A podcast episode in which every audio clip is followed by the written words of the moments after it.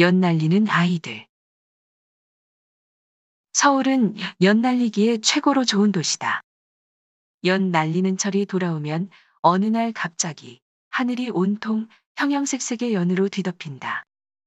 웬만한 가게에서는 각종 크기의 연을 파는데 값도 싸서 어떤 것은 불과 1점밖에 하지 않는다. 정월 초하루가 되면 어른들도 연 날리기 시합을 한다. 이것은 상대방의 연줄을 끊는 놀이다. 연싸움을 잘하기 위해 연줄에다가 악유 섞은 유리가루를 바른다. 게일 박사는 그에 져서 한국 풍물 코리안 스케치에서 한국의 연날리기 시합은 미국의 야구 경기만큼이나 흥미진진하다고 말했다. 이 그림은 1936에서 1937년 크리스마스 실로 사용된 것이다.